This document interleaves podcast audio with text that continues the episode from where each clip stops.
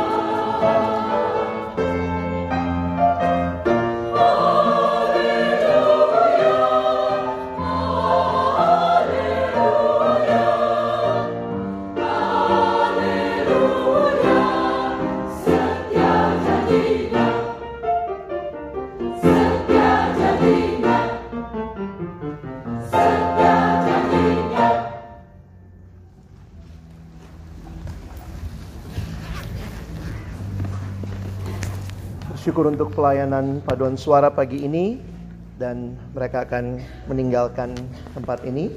Kita sama-sama akan menyiapkan hati untuk masuk di dalam firman Tuhan pada pagi hari ini.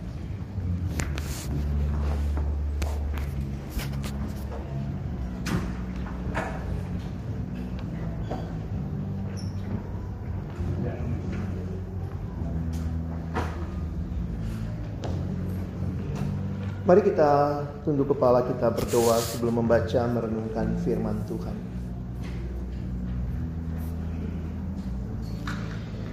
Benar seperti pujian yang kami dengarkan pagi ini. Janjimu itu kekal. Engkau Allah kami yang setia. Dan kami berdoa biarlah pagi hari ini Bersama-sama ketika kami akan membuka firman-Mu ya Tuhan, bukalah juga hati kami. Jadikanlah hati kami seperti tanah yang baik. Supaya ketika benih firman Tuhan ditaburkan, itu boleh sungguh-sungguh berakar, bertumbuh, dan juga berbuah nyata di dalam kehidupan kami. Berkati baik hambamu yang menyampaikan, setiap kami yang mendengarkan. Tuhan tolonglah kami semua agar kami bukan hanya menjadi pendengar-pendengar firman yang setia, tapi mampukan kami dengan kuasa dari rohmu yang kudus. Kami dimampukan menjadi pelaku-pelaku firman-Mu di dalam hidup kami. Bersabdalah ya Tuhan, kami umat-Mu sedia mendengarnya.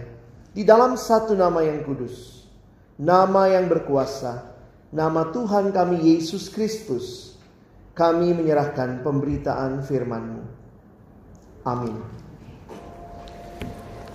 Pagi ini kita sama-sama akan membuka firman Tuhan di dalam Mazmur 12. Mazmur 12. Kita akan membaca di dalam ayatnya yang pertama hingga ayatnya yang ke-9. Mazmur 12 ayatnya yang pertama sampai dengan ayatnya yang ke-9. Mari jika sudah menemukan Bapak Ibu Saudara sekalian kita akan membaca bergantian. Saya akan mulai membaca ayat yang pertama. Mohon Bapak Ibu Saudara membaca ayat yang kedua. Kita silih berganti hingga ayatnya yang kesembilan. Untuk pemimpin biduan menurut lagu yang kedelapan Mazmur Daud.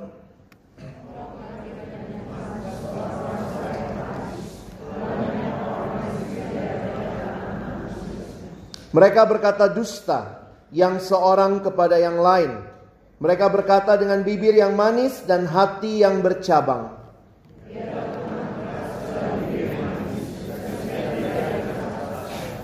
Dari mereka yang berkata, dengan lidah kami, kami menang. Bibir kami menyokong kami. Siapakah Tuhan atas kami?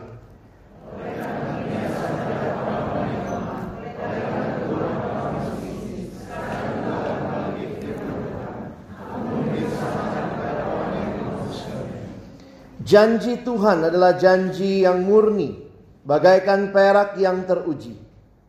Tujuh kali dimurnikan dalam dapur peleburan di tanah.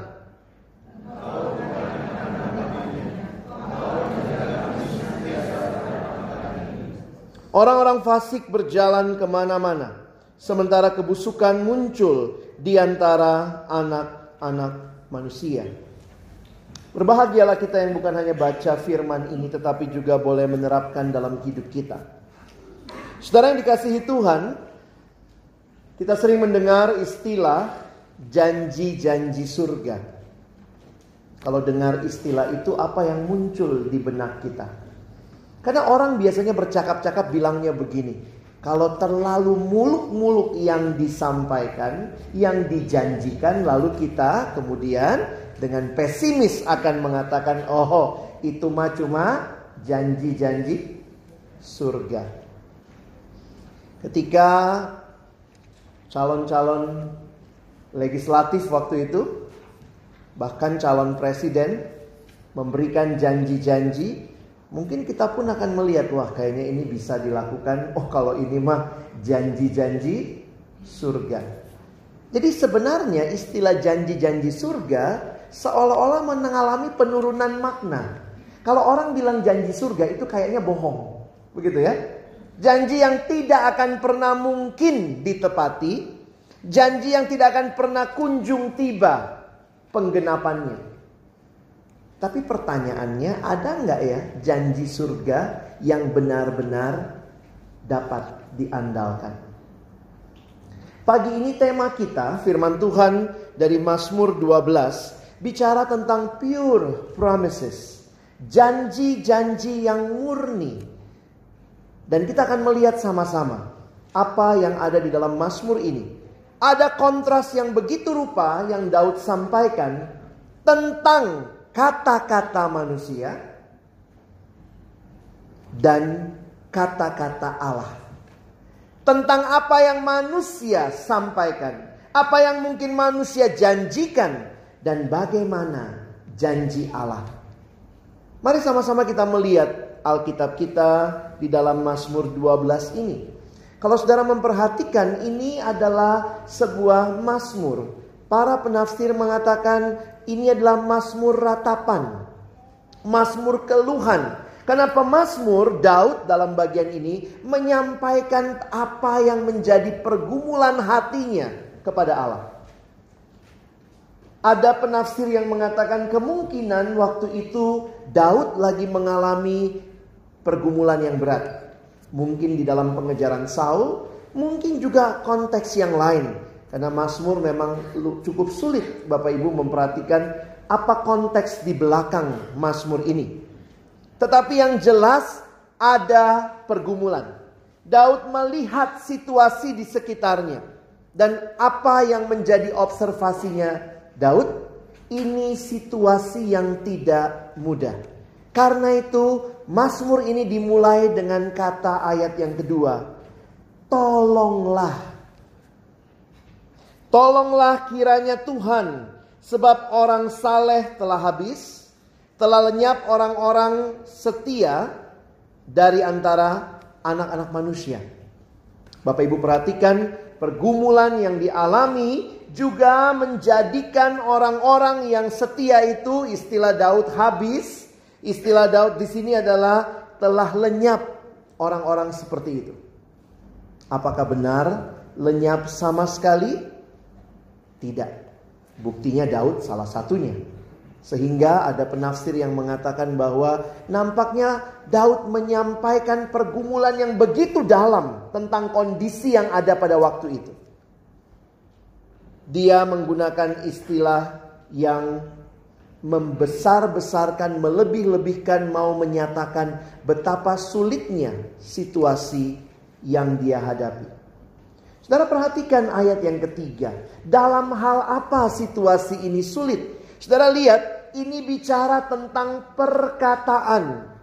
Mereka berkata dusta yang seorang kepada yang lain. Mereka berkata dengan bibir yang manis dan hati yang bercabang. Ini bukan hanya masalah perkataan Bapak Ibu Saudara, tetapi ini juga bicara tentang sebuah pergumulan motivasi. Ada orang ngomongnya bisa manis Bapak Ibu ya. Tapi motivasinya apa? Karena itu perhatikan ayat yang ketiga.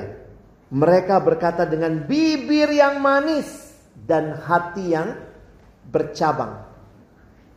Saudara yang dikasihi Tuhan, ini realita dunia di mana saudara dan saya hidup. Ada begitu banyak hal yang ditawarkan, begitu banyak janji yang diberikan, dan pertanyaannya apakah itu semua akan terjadi? Daud mengalami pergumulan dan dia melihat Tuhan hadir. Perhatikan ayat yang keempat. Biarlah Tuhan mengerat segala bibir yang manis dan setiap lidah yang bercakap besar dari mereka yang berkata, dengan lidah kami, kami menang. Bibir kami menyokong kami. Dan ini sombong sekali saudara ya. Dan siapakah Tuhan atas kami? Ini adalah kehidupan manusia yang di dalam dosa merasa dirinya lah segala-galanya. Bayangkan dari hati yang busuk begitu rupa keluar bahkan perkataan yang juga tidak tepat, tidak benar. Memang perkataan itu luar biasa saudara ya. Survei katanya bilang wanita itu berbicara tiga kali lebih banyak dari pria. Betul? Coba lihat suaminya dan istrinya. Begitu? Katanya surveinya begitu. Jadi katanya kalau laki-laki itu bicara satu hari tujuh ribu kata, wanita bicaranya hampir ya 21 ribu. Jadi memang ya harus saling mengerti kondisi itu. Itu itu hasil survei saudara. Ada yang bilang ya kadang-kadang ya, istri kan pagi-pagi siapin segala macam lalu suami pergi kerja. Jadi istri dari pagi masih diem begitu ya, suami pergi kerja udah pakai tuh 7000 kata. Nanti pulang sore sampai rumah istri baru mau mulai pakai 21 ribunya. Jadi siap-siap dengar beri kuping begitu ya. Saudara memang tidak mudah. Perkataan itu luar biasa. Sehingga juga kalau kita ingat bahwa Tuhan memberikan kepada kita dua telinga dan satu mulut. Supaya kita belajar mendengar dua kali lebih banyak sebenarnya daripada kita berbicara. Amsal sendiri mengatakan perkataan itu begitu luar biasa. Yakobus berkata lidah itu seperti api Saudara ini mau menunjukkan kepada kita betapa realita dunia di mana kita hidup penuh dengan banyak perkataan-perkataan yang mungkin juga dikatakan oleh para pembesar-pembesar yang kalau kita perhatikan dalam konteks Daud perang itu bisa mulai karena kata-kata. Jadi kalau kita perhatikan memang inilah realita yang tidak mudah yang dialami di dalam dunia ini. Saya pikir menarik sekali Daud punya kacamata yang tepat melihat. Orang berkata dusta, bermulut besar, bermulut manis pun hatinya serong, bercabang. Dan ini semua yang terjadi. Pergumulan di tengah-tengah kehidupan. Seolah-olah tidak ada lagi kompas kehidupan. Yang mana yang harus kita percaya? Ini apalagi zaman online begini saudara ya. Bingung yang mana berita benar, yang mana yang hoax. Apalagi kalau sudah sampaikan gitu ya. Sekarang kalau teruskan di WhatsApp grup dan segala macam, kita harus bisa memilih dan memilah. Saya kaget teman saya sebelum Pak Habibie meninggal, sehari sebelumnya sudah tulis di FB-nya, "Read Pak Habibie." Padahal itu hoax juga ya. Sebelum meninggal sudah banyak yang memberitakan beliau meninggal, lalu kemudian keluarga mengatakan tidak benar dan seterusnya. Dalam dunia yang seperti ini, saudara dan saya hidup. Pertanyaannya, bagaimana menyikapinya? Perkataan-perkataan manusia dengan segala bentuk dan motivasinya. Tidak heran Daud mengatakan di ayat yang ke-6, ini hal-hal yang dia lihat dan menjadi pergumulan. Seringkali ketika ada orang besar dengan orang besar berantem, yang rugi itu masyarakat kecil, saudara. Perhatikan ayat yang ke-6.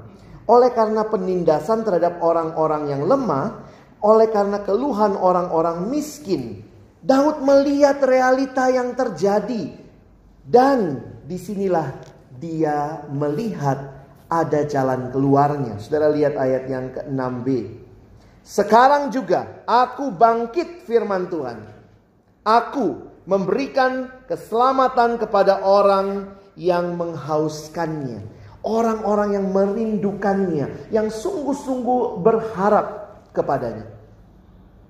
Kadang tidak mudah di saat orang mengalami krisis ekonomi, orang nanya gitu ya, waduh ini sulit sekali kehidupan. Tapi kalau bapak ibu masih punya pekerjaan, anak-anak masih bisa sekolah, benar sih kita lagi alamin krisis, sekarang untungnya makin sedikit, tetapi mungkin yang akan merasakan dampaknya lebih lagi adalah orang-orang kalangan bawah yang sulit untuk makan, yang sulit untuk mengalami hidup bertahan aja. Jadi bukan bertanya mau makan apa, tapi nanyanya makan nggak ya hari ini?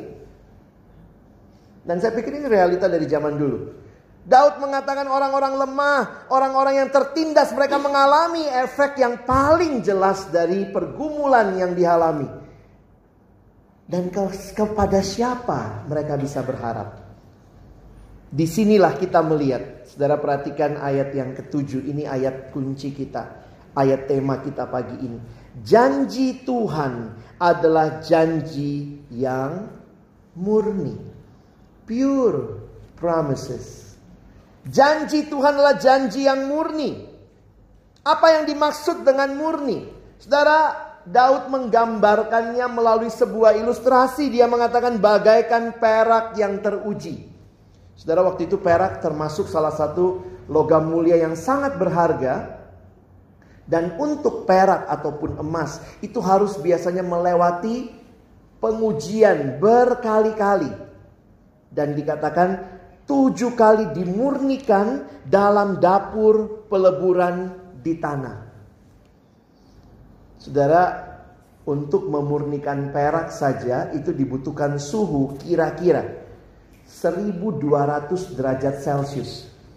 Lalu nanti kotorannya itu terpisah, diambil. Ini dikatakan tujuh kali dimurnikan. Ini mau menunjukkan betapa luar biasanya firman Tuhan, betapa berharganya, betapa murninya dibandingkan manusia yang kata-katanya sulit dipercaya. Kata-katanya tidak bisa diandalkan. Kata-katanya dengan motivasi yang tidak benar tujuh kali dimurnikan dalam dapur pelaburan peleburan di tanah. Dan perhatikan ayat yang ke-8. Engkau Tuhan akan menepatinya. Janji Tuhan bukan hanya murni dalam arti bukan bohong, bukan bisa diserongkan demikian, tetapi janji ini dikatakan akan digenapi. Tuhan menepatinya. Saudara, apa yang kita bisa pelajari dari bagian ini? Ini bukan hanya bicara tentang janji Tuhan, tetapi saya ingin menarik kita untuk melihat bahwa ini bicara juga tentang Tuhan yang berjanji. Ini bukan hanya bicara janjinya Tuhan, tetapi ini juga bicara tentang Tuhan yang berjanji. Kalau saudara punya teman, misalnya ada dua orang teman, kenapa saudara lebih percaya kalau dia yang janji sama dia yang janji? Itu bukan cuma karena janjinya, bisa jadi yang dijanjikan sama. Tetapi kita melihat siapa orang yang menjanjikannya. Karena ini kita melihat Tuhan bukan hanya Tuhan yang memberikan janji, tetapi Dia Tuhan yang pada dirinya dia bisa diandalkan. Dia Tuhan yang bukan hanya mengatakan, tetapi juga punya kuasa dan kesanggupan menggenapkan. Dan karena itulah saya melihat Daud boleh melihat kepada pribadi Allah dia katakan, "Engkau Tuhan yang akan menepatinya." Bukan hanya Tuhan yang berjanji, tetapi Tuhan yang juga menggenapi yang dia janjikan. Perhatikan ayat 8b sampai 9. Engkau akan menjaga kami senantiasa terhadap angkatan ini. Orang-orang fasik berjalan di mana-mana sementara kebusukan muncul di antara anak-anak manusia. Daud mengingatkan bahwa terus ada pergumulan. Bagi saya ini penting ya. Bapak Ibu jangan berpikir kita jadi anak Tuhan tidak punya pergumulan. Hidup dalam Tuhan. Tidak pernah Tuhan janji hidup tanpa pergumulan. Tetapi di dalam pergumulan itu Tuhan hadir dan memberikan janji-janjinya. Janjinya kalau kita dengar lagu-lagu yang kita nyanyikan pagi ini kita dengar lagu paduan suara tadi. Janjinya dia genapi. Ada yang sudah dia genapi di perjanjian lama. Ada yang akan digenapi. Tuhan janji kan akan datang kedua kali. Saudara percaya? Kadang-kadang sulit. Kalau lagi pergumulan gitu ya. Saya banyak layani anak remaja saudara. Anak remaja gitu kalau pergumulannya susah. Ulangannya susah langsung pengennya Tuhan datang dong. Selesailah sudah. Susah dan lelah. Pengennya begitu. Tapi Tuhan tidak menjanjikan hidup yang mudah. Tuhan menjadikan hidup yang di dalamnya saudara dan saya bisa bersama-sama dengan dia melewati pergumulan hidup. Sehingga hari ini kita belajar dua perkataan. Perkataan manusia yang tidak bisa diandalkan. Perkataan manusia yang banyak motivasi yang tidak benar di dalamnya dan itulah yang dunia ini juga sedang tawarkan termasuk kita pun sering kali di dalam kita bicara sulit untuk diandalkan lalu di mana harapan kita hai orang percaya ingatlah janji Tuhan yang murni janji Tuhan yang berharga janji Tuhan yang tidak diserongkan dengan motivasi yang salah karena Tuhan yang berjanji setia dan juga janji Tuhan yang pasti akan digenapi. Kalau dengar begini sih gampang saudara ya menghidupinya yang sulit ya. Ada yang bilang wah apa sulit banget itu bukan cuma sulit katanya bahasa Inggrisnya sulit saking susahnya. Tapi itulah kita saya kadang-kadang bersyukur Tuhan terima kasih. Firman yang sama diingatkan berkali-kali. Bapak Ibu pernah naik pesawat? Kalau naik pesawat mau kita naik pesawat 100 kali, 1000 kali pun tetap ada cara memperagakan menggunakan baju pelampung, masker oksigen. Kadang-kadang kalau orang udah sering naik pesawat ya udah kalau lagi begitu dia tidur aja ada hal yang diingatkan terus-menerus. Kenapa? Karena mungkin kita jarang perhatikan. Kalau kita pikir-pikir ya ada juga yang ada kemarin saya waktu naik pesawat ada anak kecil yang dia bilang sama mamanya, "Mama, kapan kita pakai pelampung?" gitu ya. Namanya anak kecil ya. Yang lain orang-orang gede di pesawat ya, ya ampun, ya ampun gitu ya. Ini mau jatuh apa ya? Karena kan ada cara menggunakan. Jadi anak itu benar juga nanya, "Mama, mama kapan kita pakai itunya?" gitu ya. Pertanyaannya, saudara siap melewati pergumulan hidup? Kadang-kadang ada yang doa, Tuhan berikan saya firman yang baru hari ini. Tuhan bilang, enggak, enggak yang baru dulu, yang lama belum kamu lakuin. Yang lama dulu, nikmati dulu, hayati dulu, lebih lagi dalami itu. Saudara hidup penuh, penuh pergumulan. Di mana saudara dan saya akan berharap? Pada siapa kita akan berharap? Harusnya kita berharap kepada Tuhan. Seringkali pergumulan hidup itu begitu rupa membuat kita lupa Tuhan. Membuat kita tidak bisa melihat indahnya janji-janji Tuhan. Kenapa? Karena sebenarnya kita pun juga nggak yakin-yakin banget sama janji Tuhan. Kita mau janji Tuhan seperti yang kita mau. Maunya janji Tuhan yang enak. Itulah kehidupan. Pengennya katanya sekarang itu hidup yang empang, enak dan gampang. Hidup beriman itu sulit. Tapi di sini Tuhan mau menolong kita. Tuhan mau kita ingat dia lagi dalam pergumulan hidup. Saya pikir Alkitab kita tidak bicara Tuhan yang membuat pergumulan tidak ada. Saudara baca bolak-balik Alkitab ini. Ini kan tadi saya bilang ini Mazmur keluhan ya. Mazmur ratapan. Tapi di tengah-tengah pergumulan hidup yang sulit ada harapan. Dan harapan itu datangnya dari janji, janji Tuhan. Saudara, saya bisa main sulap. Dalam hitungan ketiga, saya akan bikin semua Bapak Ibu hilang. Serius. Ini Bapak Ibu pikir nih pendeta atau pemain sulap. Yang datang sama suami istri pegang ya tangannya ya. Dalam hitungan ketiga saya akan buat semua Bapak Ibu hilang. Siap? Jangan terlalu tegang, santai. Satu. Dua. Tiga. Semua Bapak Ibu hilang. Itu cara kita di tengah-tengah hidup yang penuh pergumulan sering kali. Waktu engkau dan saya mengalami pergumulan. Apakah kita fokus kepada pergumulan kita yang besar? Sehingga kita terus bertanya di mana Tuhan, di mana Tuhan? Karena fokusnya pada pergumulan hidup yang besar. Ataukah kita fokus kepada Tuhan yang besar?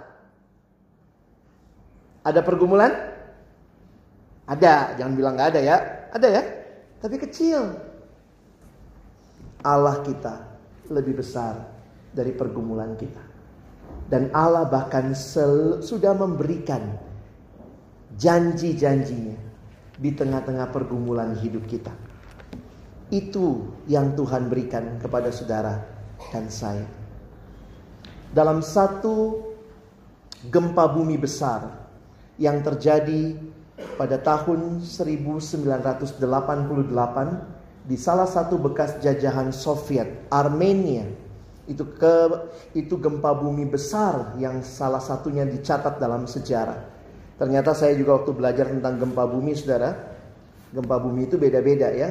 Kadang-kadang skala Richternya itu belum tentu kerusakannya bisa tinggi skala Richternya, belum tentu kerusakannya besar karena tergantung dia bergeraknya ke mana.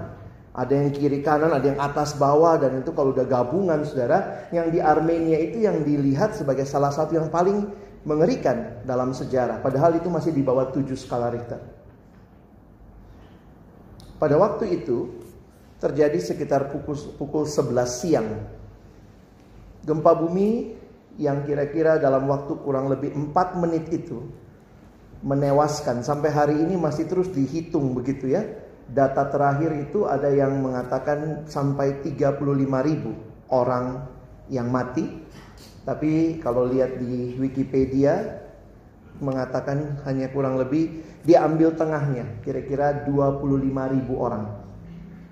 25 ribu sampai 35 ribu. Jadi kalau ambil tengahnya 30 ribuan yang mati. Dalam 4 menit hancur semua.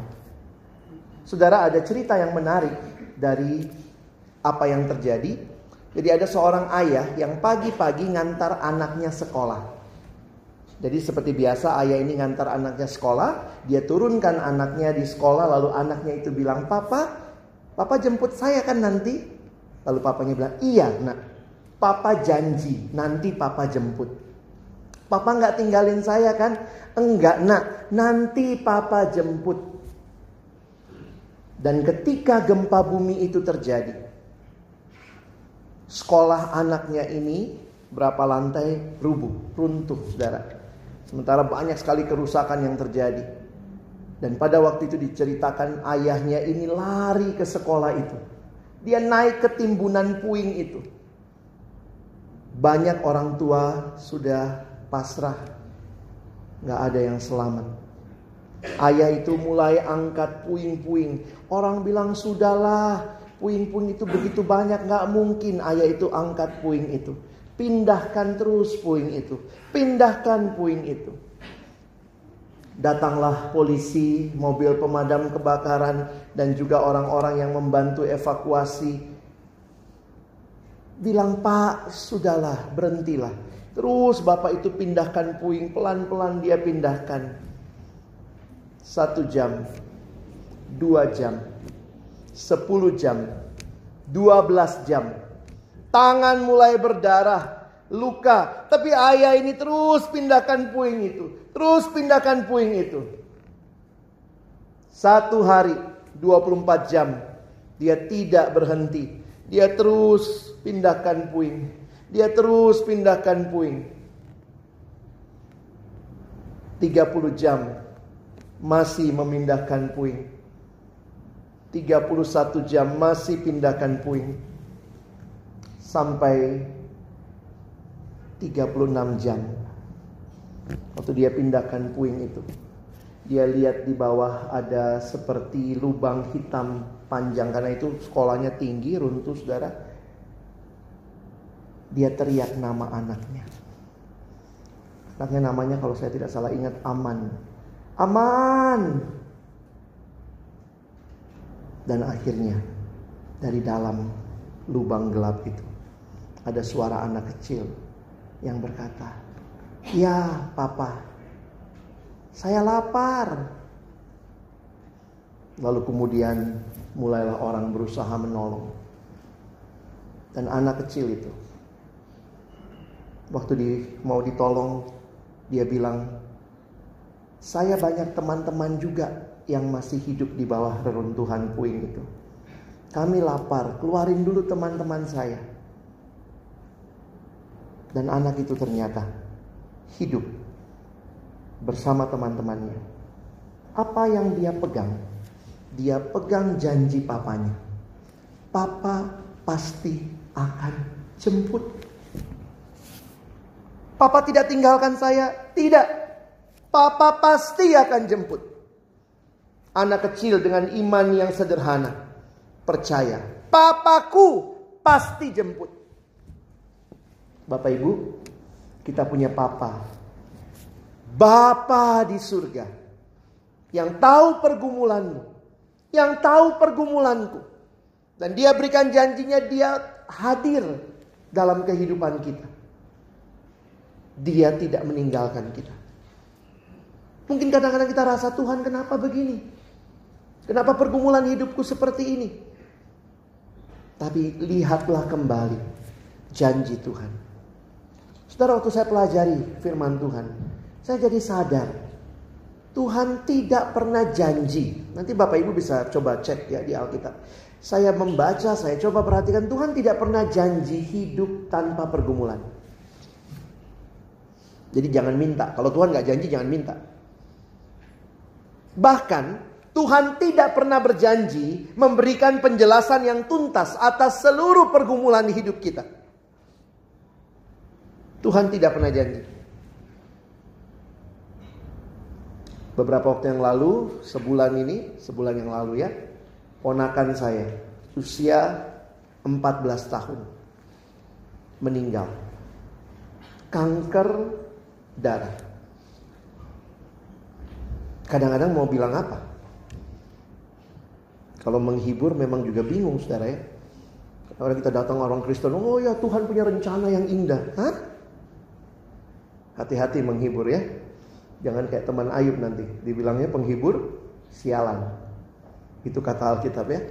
Waktu mereka diem kayaknya masih tenang. Begitu mereka mulai buka mulut, Ayub bilang, dasar kamu semua penghibur sialan. Apa yang baik? Kadang-kadang saudara dan saya kita belum bisa pahami kenapa ini terjadi. Dan ingat, Tuhan tidak pernah berjanji memberikan penjelasan yang tuntas atas seluruh pergumulan hidup kita. Yang Tuhan janjikan di dalam firman-Nya adalah Dia menyertai kita di dalam pergumulan. Pegang itu, janji Tuhan. Kadang sulit buat kita, kadang-kadang kita jadi Tuhan ya sok-sok gabungin. Oh pantas saya keluar kerja karena begini-begini. Yakin. Jangan-jangan saudara hubung-hubungin aja tuh. Saya jujur kadang-kadang saya harus berkata kepada Tuhan, Tuhan saya tidak tahu. Tapi satu hal yang pasti yang saya tahu. Kau hadir, menyertai. Daud bukannya minta hidup tanpa pergumulan. Tapi di dalam pergumulan Daud bilang, Tuhan kau pasti meluputkan. Kau pasti genapi janjimu. Kadang-kadang Tuhan kasih tahu ya kenapa pergumulan itu terjadi. Tapi kadang sampai kita mati pun belum tentu Tuhan kasih tahu mengapa demikian. Seorang teman bilang sama saya, telepon pagi-pagi, beberapa puluh tahun lalu ya. Kak Alex doakan mama dipanggil Tuhan. Pagi-pagi tuh. Bilang, waduh, turut berduka cita ya. Kenapa? Mama meninggalnya kenapa? Terus dia bilang, mama dibunuh. Tadi pagi ditemukan kehabisan darah di garasi. Gimana jelasinnya saudara? Saya cuma tahu bahwa Tuhanku ada, dia baik, meskipun yang saya alami, saya sulit pahami kebaikannya. Tapi Tuhan tetap baik saudara ya. Kebaikannya kita tidak bisa jelaskan karena kita bukan Tuhan, tapi kita bisa percaya janjimu nyata bahwa engkau hadir menolong, mengangkat, menghibur, menguatkan.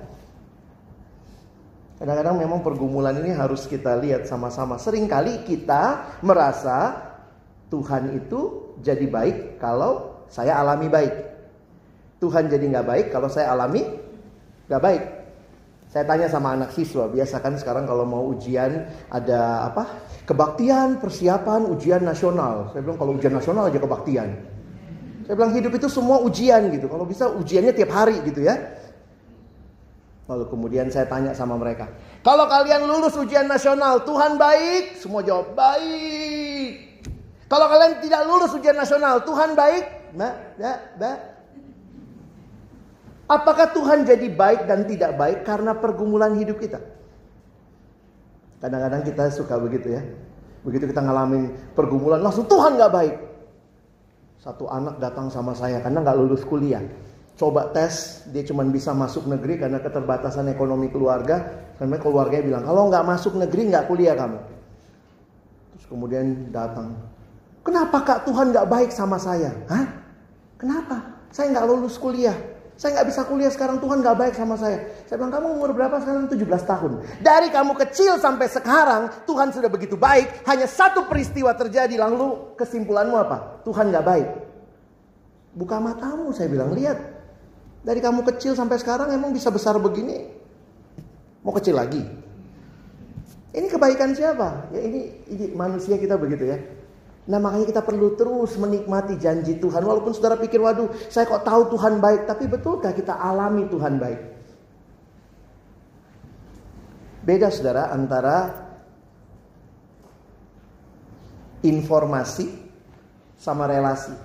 Beda ya. Coba saya kasih dua kalimat. Bapak Ibu pilih mana yang lebih suka. Kalimat pertama begini. Wanita terkaya di dunia adalah Ratu Elizabeth dari Inggris. Kalimat pertama ya. Kalimat kedua.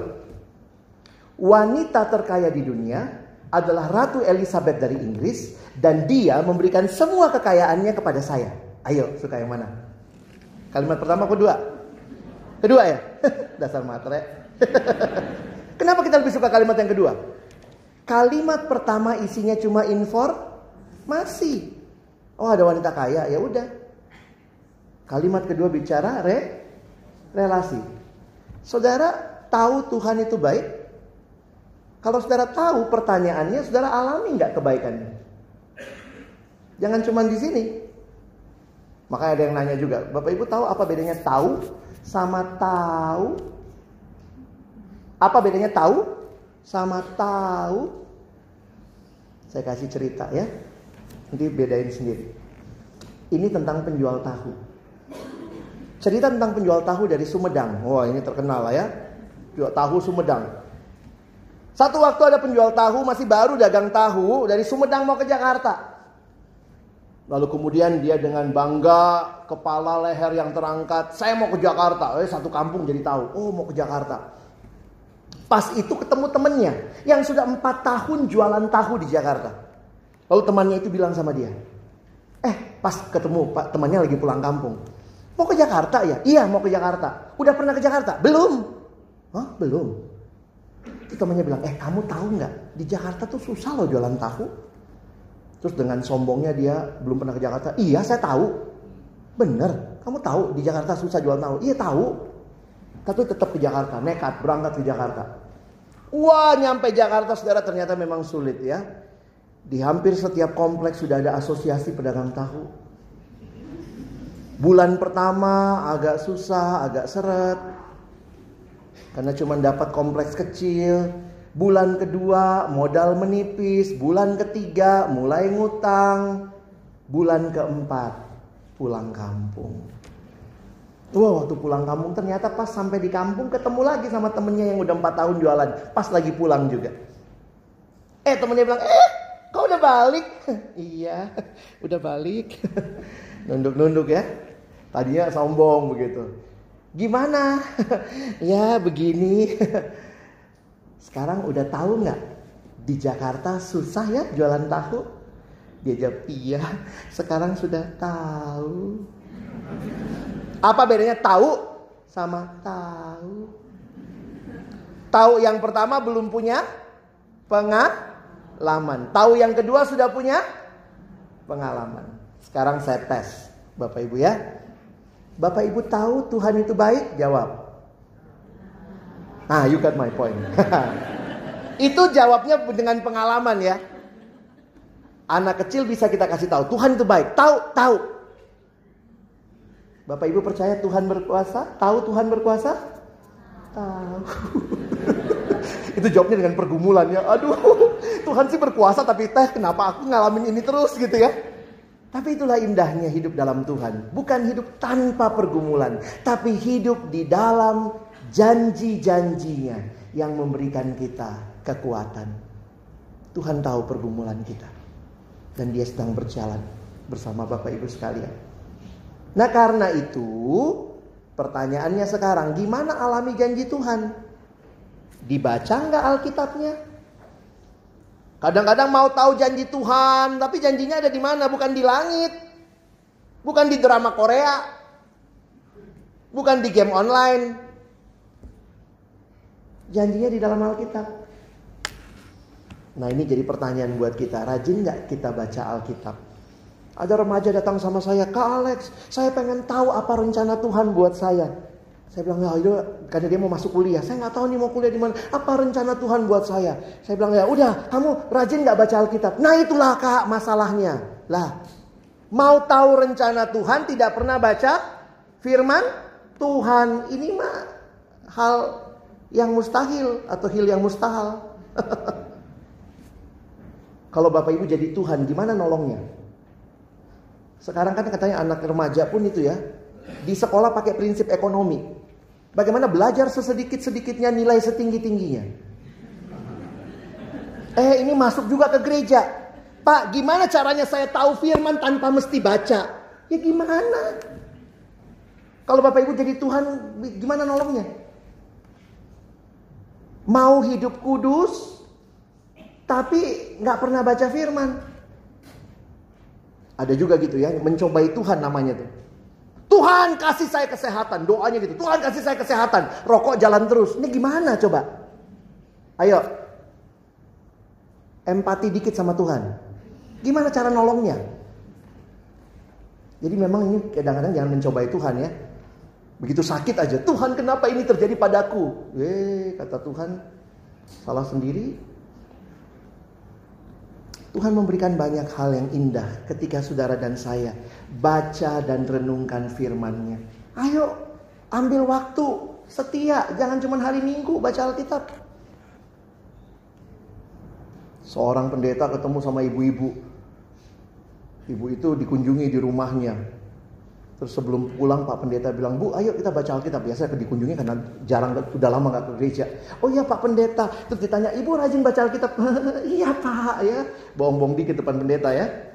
Terus kemudian akhirnya waktu Alkitabnya dibuka, begitu dibuka, ada yang jatuh dari dalam Alkitab Bapak Ibu. Yang jatuh itu apa? Kacamata baca.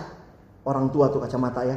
Lalu jatuhlah ah, kacamata apa dari dalam Alkitab terus tiba-tiba ibu itu spontan ngomong, ya ampun di kacamata saya cari tiga tahun. Berapa lama nggak baca Alkitab? Baru tiga tahun. Bapak Ibu kalau ada barang hilang cari di Alkitab ya. Mana tahu nyelip. Ayo kalau kita mau menikmati janji Tuhan hidup dalam pimpinan Tuhan baca firmannya. Tuhan udah berikan. Coba kalau Bapak Ibu pulang dari sini terus dibilang Pak Jokowi tadi datang ke rumah mau ketemu kamu. Mungkin Bapak Ibu persiapan gitu ya. Wah. Terus bilang saya kalau suka nanya mahasiswa, kalau misalnya ada pemimpin mau ketemu kamu, kamu siap-siap nggak? Iya. Kamu kasih waktu nggak? Kasih. Setiap hari pemimpinnya, penciptanya Jokowi mau ketemu Bapak Ibu. Jangan sombong. Oh so, sibuk Pak, sibuk. Banyak orang gitu sama Tuhan. Tiap hari Tuhan mau ketemu kita. Ayo dibaca. Oh sorry Tuhan, sibuk. Coba kalau Tuhan balik ya sama kita.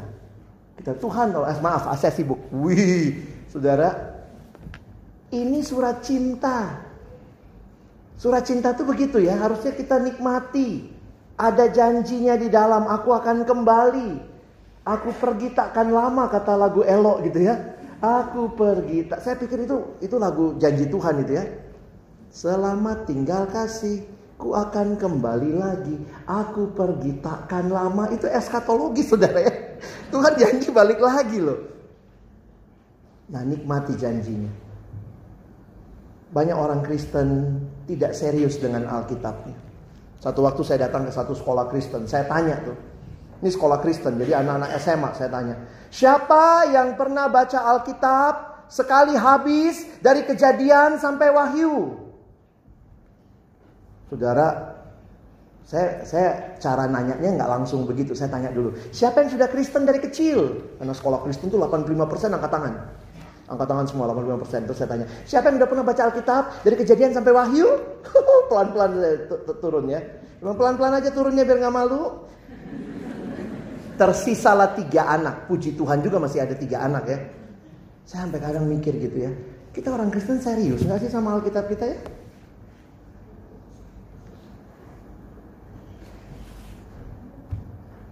Kalau anak kita di saya ini cerita pengalaman di, di dekat rumah saya ada seorang ibu yang seneng banget anaknya jago bahasa Inggris. Masih kecil TK sudah les bahasa Inggris. Jadi anaknya selalu gitu. E, mami, mami ngomong gitu bahasa Inggris ya. Nah saya dengar ibu-ibu sore-sore ngomong ya. Saya nggak ikut ibu-ibu itu, saya cuma kedengeran ya. Tiba-tiba ada yang ngomong gitu, e, ibu ini ngomong, aduh anak saya di rumah Inggris terus. Ya ampun gitu ya terus ngomong uh, uh, cat, dog, padahal cuma gitu doang bapak ibu ya, cat, dog gitu.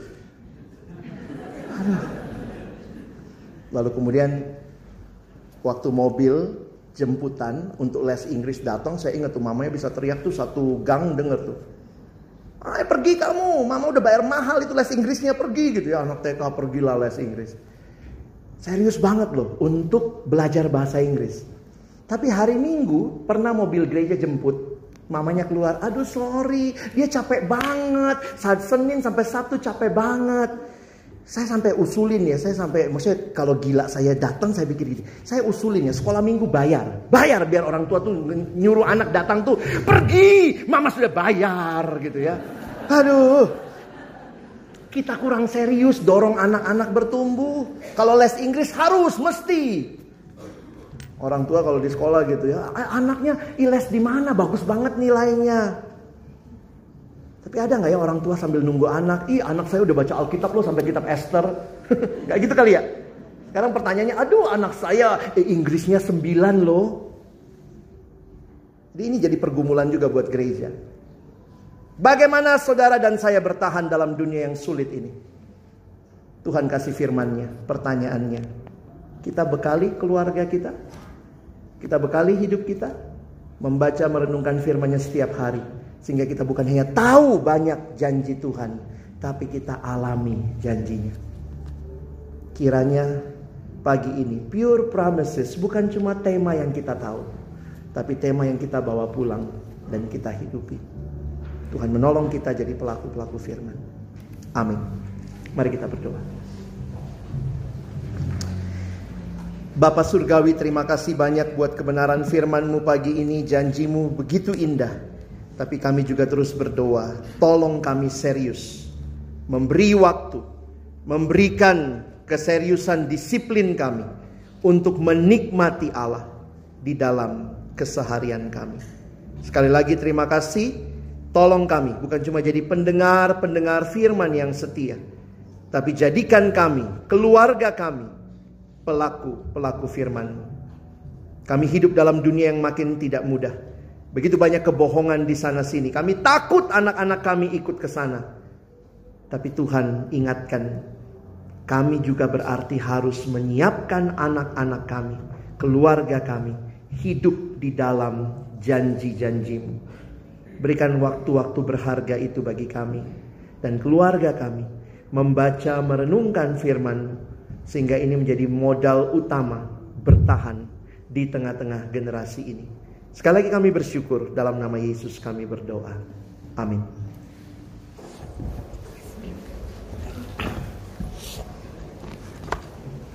Bapak Ibu saya berkasih, dua minggu ini ada